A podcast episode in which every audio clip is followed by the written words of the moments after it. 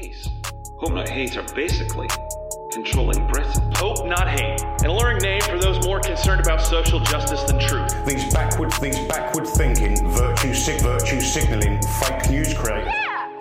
Hello, and welcome back to another one of the Hope Not Hate podcasts. Um, it's been a while since we've done one of these, um, where we talk to an author of a book or a historian about both the hist- historical and contemporary far right.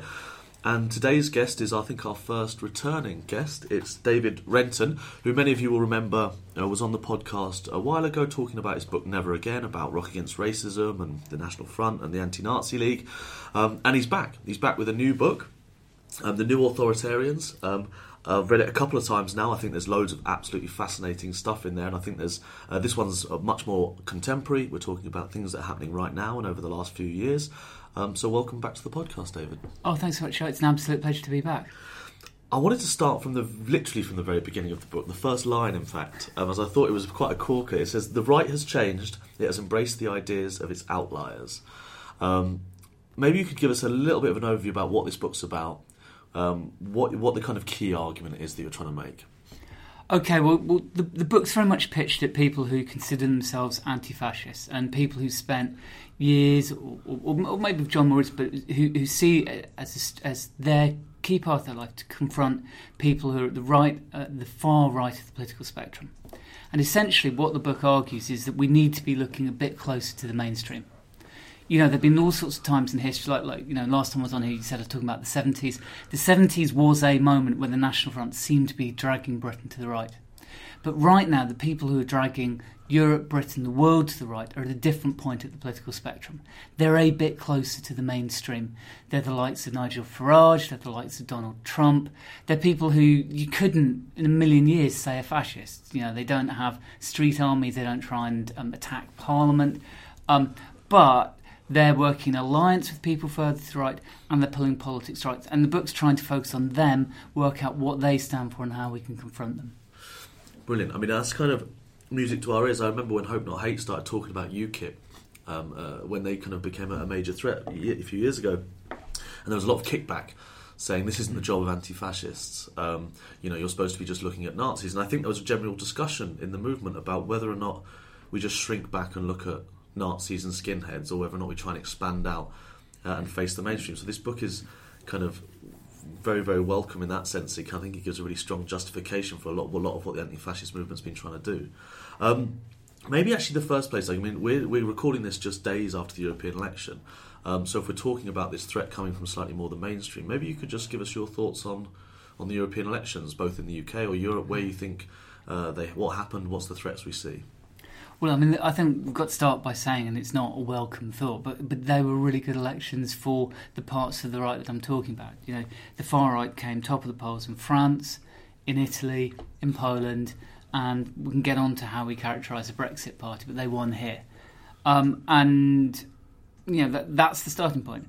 Um, I suppose another interesting point is that the parts of the right which um, often um, on the left we focused on, you know, the street fighters, etc. They didn't have a good election. Maybe we'll come on more to Britain and the difference between, say, the, the Brexit Party, how it's working now, and UKIP. You know, it's not it's not a surprise that um, the Brexit Party outpolled UKIP by ten to one. And one of the reasons why it's not surprising, if you just look at the continent as a whole, this is the general pattern the parties which have got some of the hint of fascism around them, the parties which have got street militia, did badly. Golden Dawn in Greece saw its vote shrink. Jobbik, which uh, until recently had its own militia, they too saw their vote shrink. They're not where the action is right at the moment.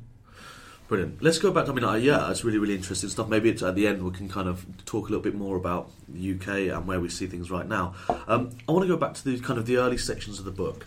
Um, I think it's the first chapter or the second chapter where you talk about um, the changing kind of focus of the far right in terms of legacies, kind of shifting from this notion of the post-war period and the war as this kind of uh, central element of their thinking to we're living in a post 9/11 world. Uh, you make a lot of emphasis on this being important. Tell us what you're talking about. Yeah. Tell us why it's important. Well, the, the comparison often I had, I had in my head because obviously I, I wrote this book um, at just the same time I was working on the one on the 70s. And the comparison I had in my mind was with the 1970s. You know, if, if you were someone who came into the far right in the 1970s, essentially because you weren't political, essentially because you just wanted to beat up people of a certain colour, you wanted a legitimation for your political violence, you wanted something that, you know, to meet people who were like you but maybe a bit more worked out in what they thought they and therefore you were going to be pulled towards fascism. Fascism was all around. It was in comics, it was in cartoons. You could see it in the physical infrastructure of buildings which had still been destroyed and left standing there after the end of the Second World War. Run forward to today, and that's just not the intellectual um, landscape in which people grow up. It's not the environment which shapes them. And, and what I, what essentially, what I argue is that the Second World War and its legacy has been shaped, it's been joined by and, and shaped by also the legacy of 9/11. The way in which vast parts of, of the political mainstream centre right, even you know, Blair in the centre left, just all sorts of political forces accepted the logic of this argument that essentially 9 11 showed that there was a civilizational crisis, that the, the West was at war with Muslims. And that's that, um, that I argue, is actually the context for, for, far, for, for, the, for the far right today. That relatively small parts of the forces that we face are shaped by the Second World War, trying to emulate it or copy it. Far more, they're shaped by this post 9 11 world. Do you think that kind of understands the shift we've seen, certainly in the UK, but I think from a lot of the international far right, from a kind of a broader anti-immigrant politics to a much more specific anti-Muslim politics.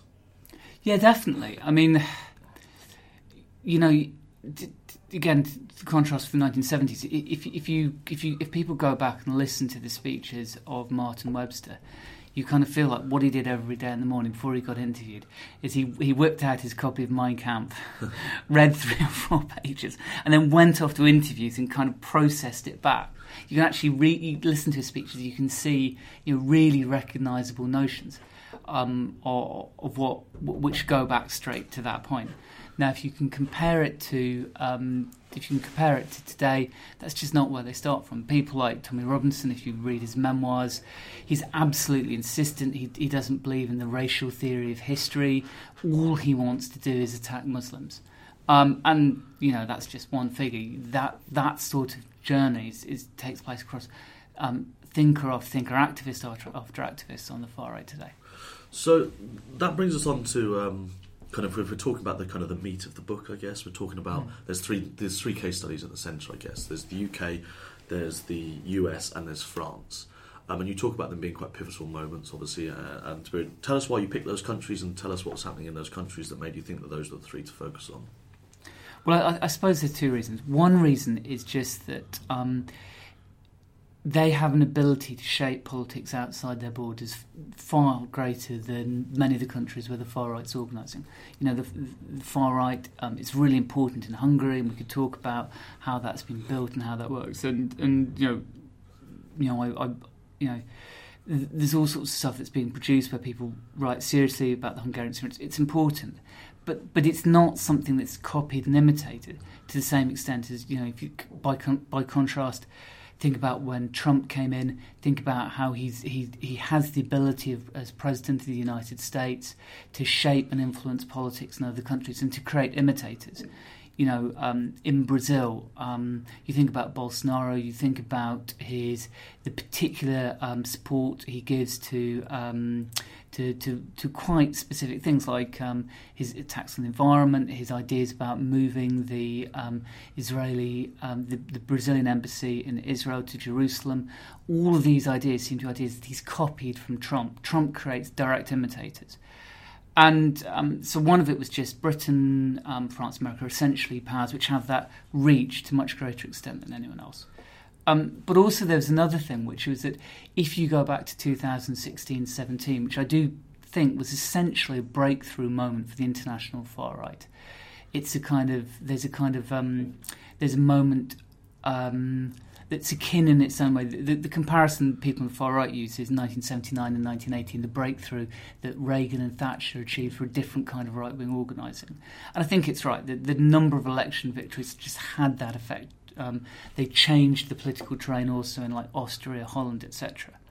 So you go back to, to what was going on in Britain, um, the United States, and France, um, for activists on the right who were involved in the middle of it, they had a notion it would be first Britain with Brexit, then America with Trump, and next Le Pen. That's how they saw it, and I wanted to sort of trace from that process. Um, it's not like the de- it's not like the distant history, but almost as a contemporary historian, I want to say, right, this is what happened. This is how these processes fitted together. Um, some people are going to ask. So you've got you know Trump, US. He's you know you can say right, you know hard right, far right, however you describe Yeah. it. France, Le Pen, a far right, however you describe it. Um, the UK with Brexit. Are you saying that Brexit is far right? Are you saying that it's uh, you know kind of what are you? Why? Are you No, no, not not at all. I, mean, I, I really am not saying that Brexit in and of itself um, is a thing which is essentially left wing or essentially right wing. That, that's not the point of the chapter. Um, the point of the chapter is, is is different. It's first of all to trace how a set of far right actors was shaped, went into Brexit, particularly with, with the notion of how they could use Brexit to change Britain. So I go back into the history of UKIP and its predecessors and, and essentially trying to set out what the model they had, why it's sensible to describe them as far right. That's part of it. The other part of it is really trying to explain how Brexit energised the far right. Um, I'm quite open to, to someone putting an argument that say, you know, if Brexit had happened slightly differently, if if Corbyn had won the 2017 election, we might look upon Brexit as something totally different. Yeah, whatever. You know, the book isn't about Brexit. But what's unquestionably the case is if you look, for example, at the impact of Brexit on Donald Trump, it energised his campaign. Um, it led to him getting Nigel Farage to a number of, of speeches um, alongside him. It led to um, Trump saying, you know, repeatedly, I'm Mr. Brexit. It led to Trump, you know, that's why um, days after Trump had been elected, Farage was invited to meet him in his horrible golden elevator. it was because there was a sense that he'd done Trump a favour and that favour was being rewarded. Brilliant. I mean, actually, one of the things, kind of, when we're talking about the drivers of some of these phenomena, what's causing these things to happen. Uh, you know, you talk about 16, 17 as a breakthrough, and um, one of the things I think is really interesting in this book is right now there's a lot of social scientists maybe that are making arguments that economics is not important, ranging from some who say it's just not important at all. I think like Kaufmann's new book, White Shift, or you know, uh, Goodwin's book about national populism. It's all about identity and culture and, and playing down economics. Whereas you spend quite a lot of time in this book talking about the role that economics plays, that welfare state plays, capitalism more generally, um, and how the financial crisis, free trade, these are all really Mm. important things um, for understanding where we are. Can you tell us a little bit about that and why you kind of think that and whether or not you disagree with those people that are downplaying the economic elements? Well, I, I, just think that's wrong, and I, I think that, that it misunderstands an important part of the process. Um, what I was really trying to look for is, you know, is there a, a kind of similarity between the um, between Trump's vote, between the Brexit vote, between Le Pen's vote, and there are certain similarities, and, and one of the particular similarities is that there is all these things have proved attractive to a group of people who really don't have a lot of money you know, um, if you look at the median, um, the average Trump voter, they are about as rich as the average Democrat voter. They're marginally richer.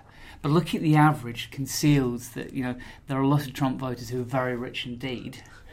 But there are also a bunch of Trump voters who just aren't. And that's the same equally for, for Le Pen, with her support in, in large um, working class areas of northern France. And it's, it's the same in Brexit. And essentially, what I try and argue in, in that part of the book is that one of the reasons why people were attracted to these arguments is that there are groups of people who've been real losers in the last 10 years of, uh, of capitalism. Say in Britain, there have been people who really lost out very, very, very badly from austerity. There's lots and lots of research which shows, for example, that if you look at areas um, who've moved over to benefits, and so move over to welfare benefits, and so because welfare benefits have been have fallen so fast over the last 10 years, people have seen catastrophic declines in their living standards. If you try and match up, um, if you try and match up where those particularly sharp areas of declining living standards were, and you map that against Brexit, there's a, there's a strong correlation. You know, a key group of people who voted for Brexit were people who've been on benefits, suffered really hard and were therefore amenable to an argument that that their problems there was some sort of connection between their problems in terms of getting benefits and the right wing explanations for those problems, i.e., too many migrants, too close to Europe, etc. Um, and I just think that's part of the story. I'm, I'm not trying to say that um, that's all of Brexit voting. Clearly, for example, an awful lot of Brexit voting was just conventional right wing people who always vote for the Tories or whatever options on the table, just voting for Brexit again. But that's one of the reasons why these things were able to make majorities. They wouldn't have been able to become majorities without that extra group of people backing them. Yeah, I mean, I always think around the kind of economics culture debate that it's just going to wait a little bit of time and the historians will come in, not being too disparaging about social scientists, but it's either it's economics or it's culture, and then us, the historians will come through and say, obviously, it's a bit of both. You know, that's invariably Yeah, yeah. what the history books will say, and long term factors, short term. Um, um, one of the things, uh, again, that you talk about in the book, and I think it's really, really important, is uh, and it's really, really important for understanding how anti-fascists should respond. I think is whether or not um, this shift of the modern far right away from traditional fascism, both the kind of trappings of it, but also we now have parties whose lineages don't come out of that immediate post-war period. We have new parties emerging that have different traditions, come from different places. Um, I guess the question is, how genuine do you think this, this this move away from traditional fascism is? There is a tendency for many to think they've all got a swastika hidden under the bed. Um, is that the case? Do you think, or do you think uh, actually that what we're seeing is a fundamental break with the, the, that tradition? it's kind of hard to say because you invited me to, in sense, to make comments about what's going to happen in, in 10 or 20 years. And one of the things that I try and do in the book is open up the possibility and try and think through when and how and why might the current trend be reversed.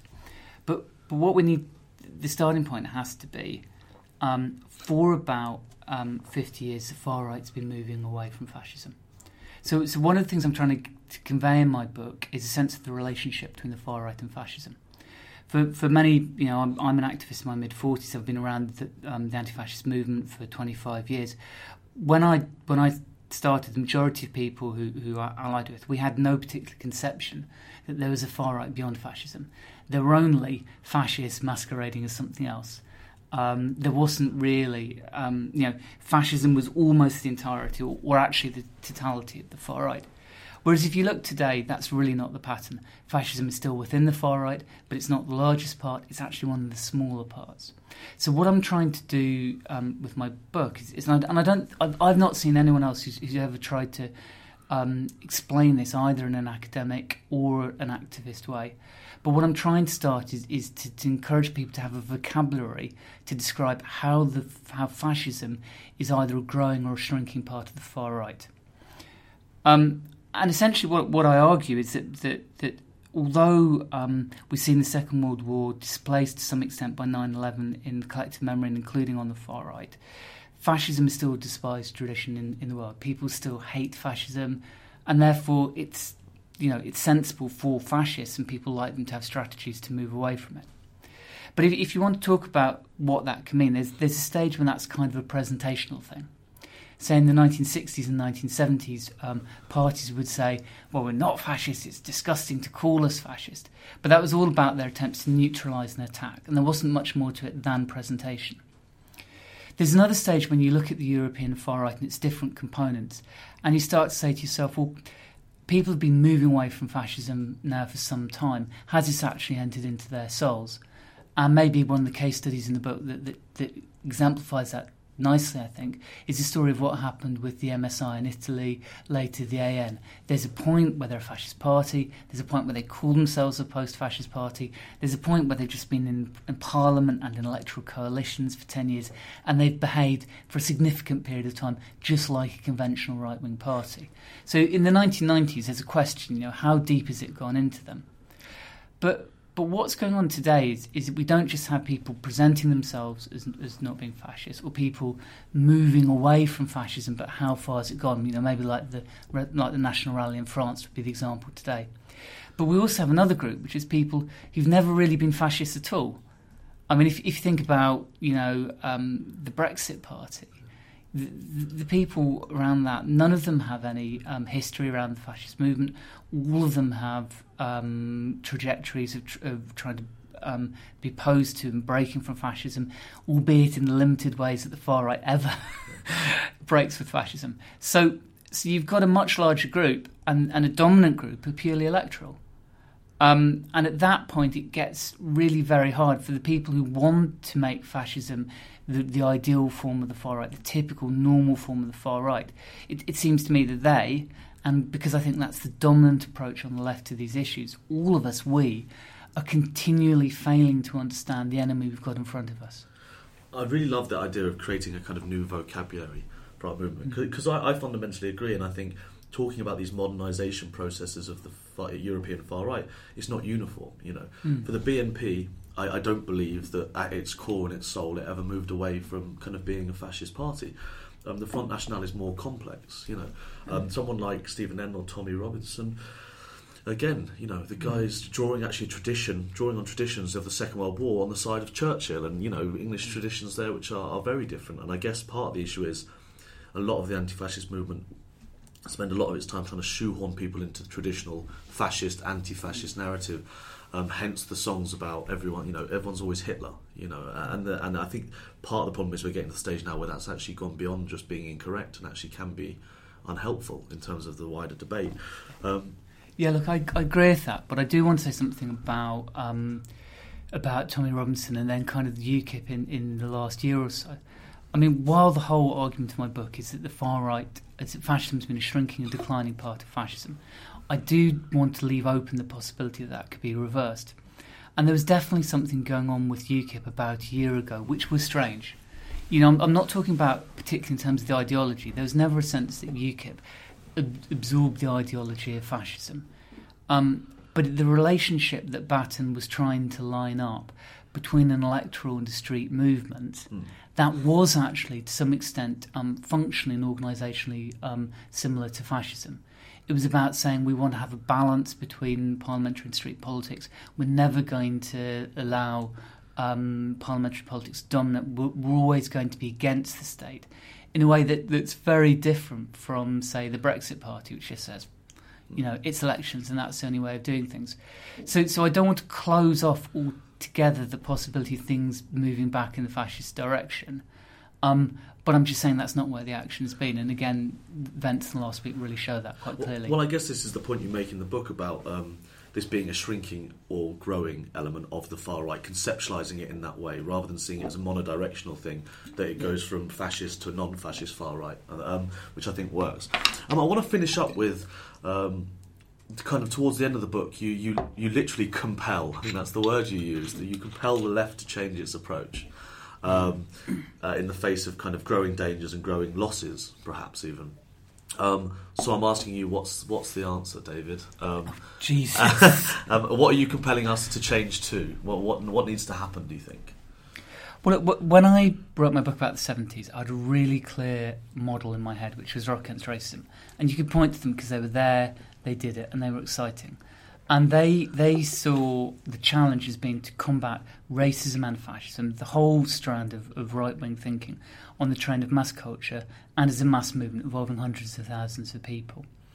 Um, I, I suppose what I'm trying to call for in the book is a similar sort of model today, something that that, com- that combats the far right, not just electorally, not just on the streets, but also online, which is, in a sense, the, the cultural terrain which is providing them with activist after activist. And I'm also talking about people trying to do this on a mass scale. We really still need people to go out like they do in, say, Liverpool, and they go out and they confront small groups of people from National Action or whoever and demonstrate them. We need that. But we also need, at the same time, we need people to doing mass politics. People to be producing messages and ideas and arguments that hundreds of thousands of people will like, will listen to, will be able to relate to, and which shape much, much larger of people, because that much is at stake. Now, you know, in the last year, there are things which have sort of heartened me. You, you start to see people inching towards doing that. It used to be a time when we were quite happy when 20,000 people watched things, but we're now talking about small bits of propaganda which quarter of a million, half a million, million people have seen. We need to be have a movement of people who are trying to work on that scale because you know the far right is really, really, really deeply implanted now in European and in British politics, and if we're going to reverse it, we're going to need to see the size of the movement that's so much bigger than anything we've got now. Brilliant. Well, uh, well, if that's not a call to join Hope Not Hate, I don't know what is. um, no, um, thank you so much for your time. Um, the book is now out in all good bookshops. I presume it's available on all good websites and some bad ones. Um, uh, it really is worth uh, getting a, hold of this and having a look. There's some fascinating stuff in it. Um, there's some challenging ideas in it, and I think the more people in our movement that read this, the better uh, uh, to start a conversation about what's needed, what the threat is, and, and where what we can do about it together. Um, so thank you for giving up your time again. Um, absolute pleasure. We'll, we'll, bring you back on next time you've got another book. please let us know. Uh, um, and uh, that's everything for today. But please uh, like and share the podcast. It's always great when uh, the more people share it. Please leave a comment underneath. Uh, and if you'd like to sign up to the Hope Action Fund um, to help us do the sort of work we do, a lot of the research, and, and help fund the organisation, please do. Um, that's all available on our social media channels, which will be in the description below, because uh, I've forgotten them. So, um, thank you very much for your time, and we'll see you next time.